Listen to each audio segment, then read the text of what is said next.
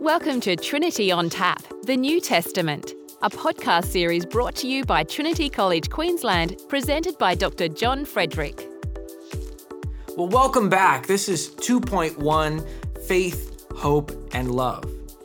It's time now to launch into our study of the New Testament text itself. And we're going to be reading across the New Testament, not simply in one passage or one book. And I'm hoping that as we do this, you'll gain a real sense of literacy and a real sense of familiarity with some of the key theological themes of the New Testament. So we'll be doing biblical theology together throughout the rest of this series. I've labeled this section From Reasonable Wretch to Senseless Saint how the foolish story of Jesus puts the wisdom of the world to shame. And that will become apparent as to what it means as we go. And in this first section of the podcast, we'll begin looking at the themes of faith, hope, and love in 1 Thessalonians and across the New Testament. Beginning though in 1 Thessalonians, we will see that the emphasis here is on the works produced by faith, the labor produced by love, and the steadfastness that comes from hope. We'll see that the work of faith and the labor of love here actually refers to the work of ministry by which we build one another up as the body of Christ. Steadfastness that results from hope breaks into the present and grounds us and helps us to stand firm in Christ. Elsewhere in the New Testament, however, faith, hope, and love function to point to an eschatological salvation, and that means what happens at the end. We are justified by faith, it says in Romans 3, Galatians 3, Philippians 3, and Ephesians 2. We are sanctified by love, John 15, 1 John 3 through 4, 1 Corinthians 13, Philippians 2, etc. And our hope looks toward our forthcoming final salvation, 1 Corinthians 15, John chapter 6. Amazingly, the same faith, hope, and love that provides our unity in the present secures our salvation in the future. It's not a backup plan for a failed first try, it's the fulfillment of God's covenant promises from the beginning. So let's hear the word of God as we begin exploring the significance of faith, hope, and love for theology and for life in Jesus Christ. And I invite you not to follow along with a written text unless you absolutely need to. Again, there's something about learning to sit with and just hear the Word of God that in our society that is seduced and distracted by everything under the sun, when we can just be still and listen to God's Word, there's something really powerful about that. So reflect on the Word of God. Listen to the Word of God. And I want to suggest that as I read the Word of God, this ancient text has practical significance to our contemporary faith. You know, too often, scripture readings end abruptly with someone just walking away from the podium. So, another thing I want to get used to is just saying a proclamation maybe after we hear the scripture.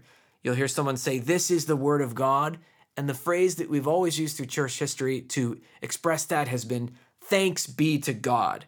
Now, I can't do that every time we read scripture here in this series, but there's something really powerful about acknowledging that in a church service when the scripture reading is concluded and someone says, This is the word of the Lord, and everyone there says, Thanks be to God.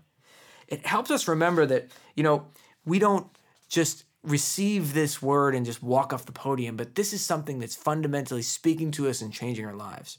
So hear that word of God from 1 Thessalonians. Paul, Silvanus, and Timothy, to the church of the Thessalonians in God, the Father and the Lord Jesus Christ, grace to you and peace.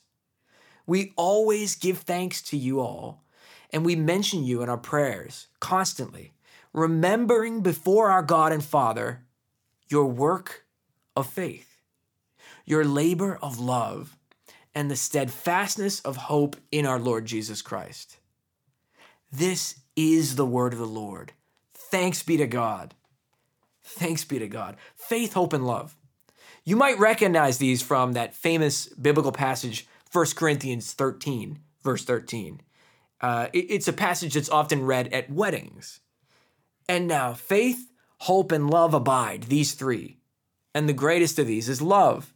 Most people hear that at a ceremony and then think, all right, all right, very nice. Let's uh, let's move things along now, Reverend. Uh, you've said your little piece. This thing's sort of dragging on. I've got a hunger. Okay, a hunger, I tell you. And plus, I hear that the reception afterwards is going to have an open bar. So let's do the marriage. Let's go, let's go, let's go. Because of the connection of that verse with weddings, when we hear about faith, hope, and love, we often think of romantic love and how wonderful it is that this couple is so in love and that they found the one and the whole, you know, Disney fairy tale narrative that we like to believe as a society about the nature of romantic love. But anyone who's been married for any significant amount of time knows that the fairy tale romance version of love is totally a sham. Right? Love is more like a beautiful but challenging long obedience in the same direction than it is this endless bliss portrayed by Hollywood film. The truth is, love really is a foretaste of heaven. It completes us as human beings. It's true. But love often feels like a perseverance that is forged in the very fires of a type of hell rather than in the fluffy platitudes of a card from Hallmark. True love, biblical love, the kind of love that Paul is talking about in 1 Thessalonians. It's about resilience rather than romance. It's about sacrifice, not sensuality. When the Bible talks about love, about faith, about hope, it's offering us a picture of the divine DNA, the very character of God Himself. A character that is being formed in us as we walk with Him, as His sons and daughters, as recipients of His faith and hope and love and as those who then go on to imitate that same faith, that same hope, and that same love. Now, as will be our custom in this series, I want to look briefly at how faith, hope, and love function in the immediate context of 1 Thessalonians 1, and then to see how it functions in the epistle as a whole, and then to read about faith, hope, and love across the New Testament. And this is going to help us see how the New Testament speaks in different ways and in different contexts, but with great coherence about the function of faith, hope, and love in the Christian life. First, in this immediate context, it's helpful to know just a bit about the original language. Now, the New Testament was originally written in Greek, and so, of course, it has to be translated to English for English speakers and for English readers. And the NRSV translation, which is the one I read before, does a fine job of offering a good translation. Yet, if you read biblical commentaries on the letter to the Thessalonians, or if you happen to know the original language, you'll find that the phrases the work of faith, the labor of love, and the steadfastness of hope should really more accurately be translated the work produced by faith, the labor produced by love, and the steadfastness produced by hope. Faith, hope, and love produce these things. Now, if you are a casual reader of the Bible or a newbie to the faith, you might ask, What does this have to do with me? This is way too dense. You've got to make it light, easy for me. Reading the Bible should be easy, not so involved. I'll show you why it matters. But first, let me ask you this Why should the Bible be easy to master and understand? Why should the quest for spiritual growth be carried out in baby sized tidbits perpetually for all except professional theologians? I think that this is actually insulting to the intelligence and to the inquisitiveness of the average reader of the biblical text. Why should it be the case that every other discipline requires effort, diligence, endless patience, and even physical pain? But the Bible is supposed to be fun and laid back, choose your own adventure sort of experience. We shouldn't lead people to believe that gaining a high proficiency on the guitar or gaining a high proficiency in martial arts or sport is a difficult and time consuming endeavor. But on the other hand, Christian spirituality, come on. The Bible, come on. These are tasks that are perfectly suited for intellectual slugs. Here's the truth a Christianity that celebrates laziness and surface level study is a Christianity that requires no real commitment. And that is a Christianity that is not worth your time. It's just not. It's not worth getting up on for a Sunday morning, and it certainly is not worth devoting your life to. If every other aspect of your life requires harder work than your Christian walk, you probably missed the part in Luke 9 23 to 24, where Jesus says, If you want to become my followers, let them deny themselves and take up their cross daily and follow me. For those who want to save their life will lose it. And those who lose their life for my sake will save it. So, a key takeaway here, key takeaway, is that discipline and depth in biblical study does not equal spiritual dryness. Rather, it is the recipe for building spiritual muscle and spiritual maturity. Don't pursue a version of Christianity that requires nothing of you. Pursue a version that requires everything of you, and then proceed to give everything that you are to it. Otherwise, just go and read some fortune cookies or play some video games because it would be a more fruitful endeavor than a lukewarm pursuit of Jesus Christ. Back to the point. Translating the passage, the work produced by faith and the labor produced by love and the steadfastness produced by hope. This actually shows us that in 1 Thessalonians, faith, hope, and love are not just nice Christian platitudes, they are transformational realities that change our lives in the present. Faith and love cause us to work for the purposes of the gospel in our present contexts.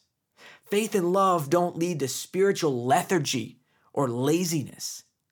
They lead to empowered activities that make the gospel present in our lives, in our communities, and in the world. And if we read a bit further into 1 Thessalonians, say in chapter 5, 12 through 13, we see that the same words for labor and for work these are used in reference to the ministerial work of the leaders and members of the church. When we read further across the New Testament, we find that works and labor likewise refer often to the work of ministry that we do.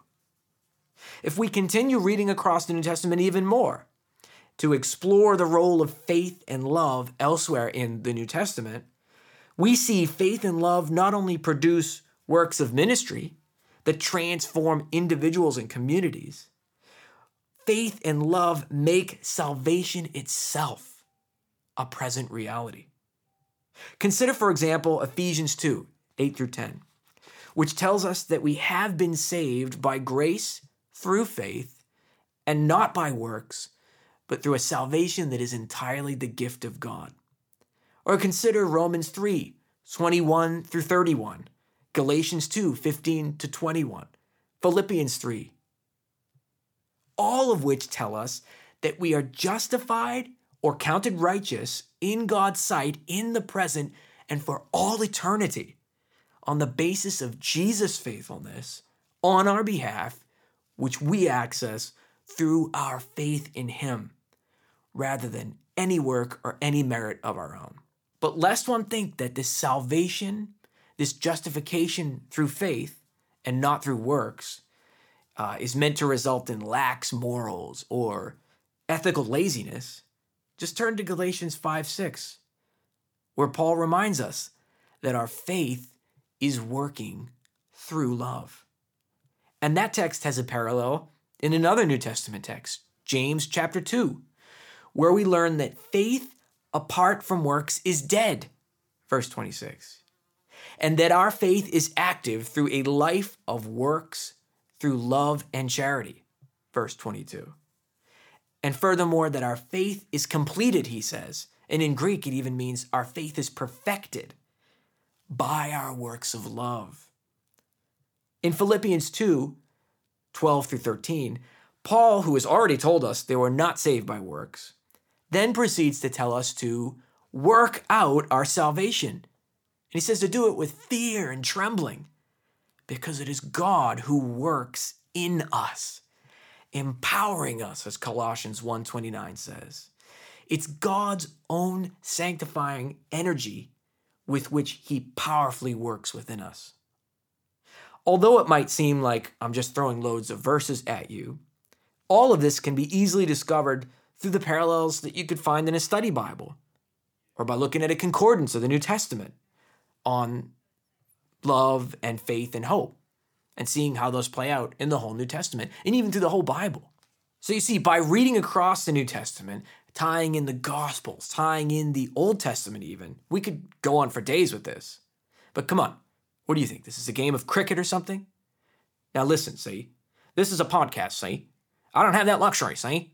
By reading in the passage, in its immediate context, we discovered that faith and hope and love do not leave us to be lazy, passive recipients of salvation, but actually produce in us labor and work. Labor and work that is gospel ministry, that is meant to change our lives. It's meant to change the lives of those around us. But by taking these concepts beyond Thessalonians, that is, by reading across the New Testament, we started to get a taste of biblical theology in regard to faith, hope, and love. Not only did we find that faith, hope, and love produce the steadfast work of ministry in the present, they produce the reality of salvation in the present and in the future. Salvation is by faith, not by works.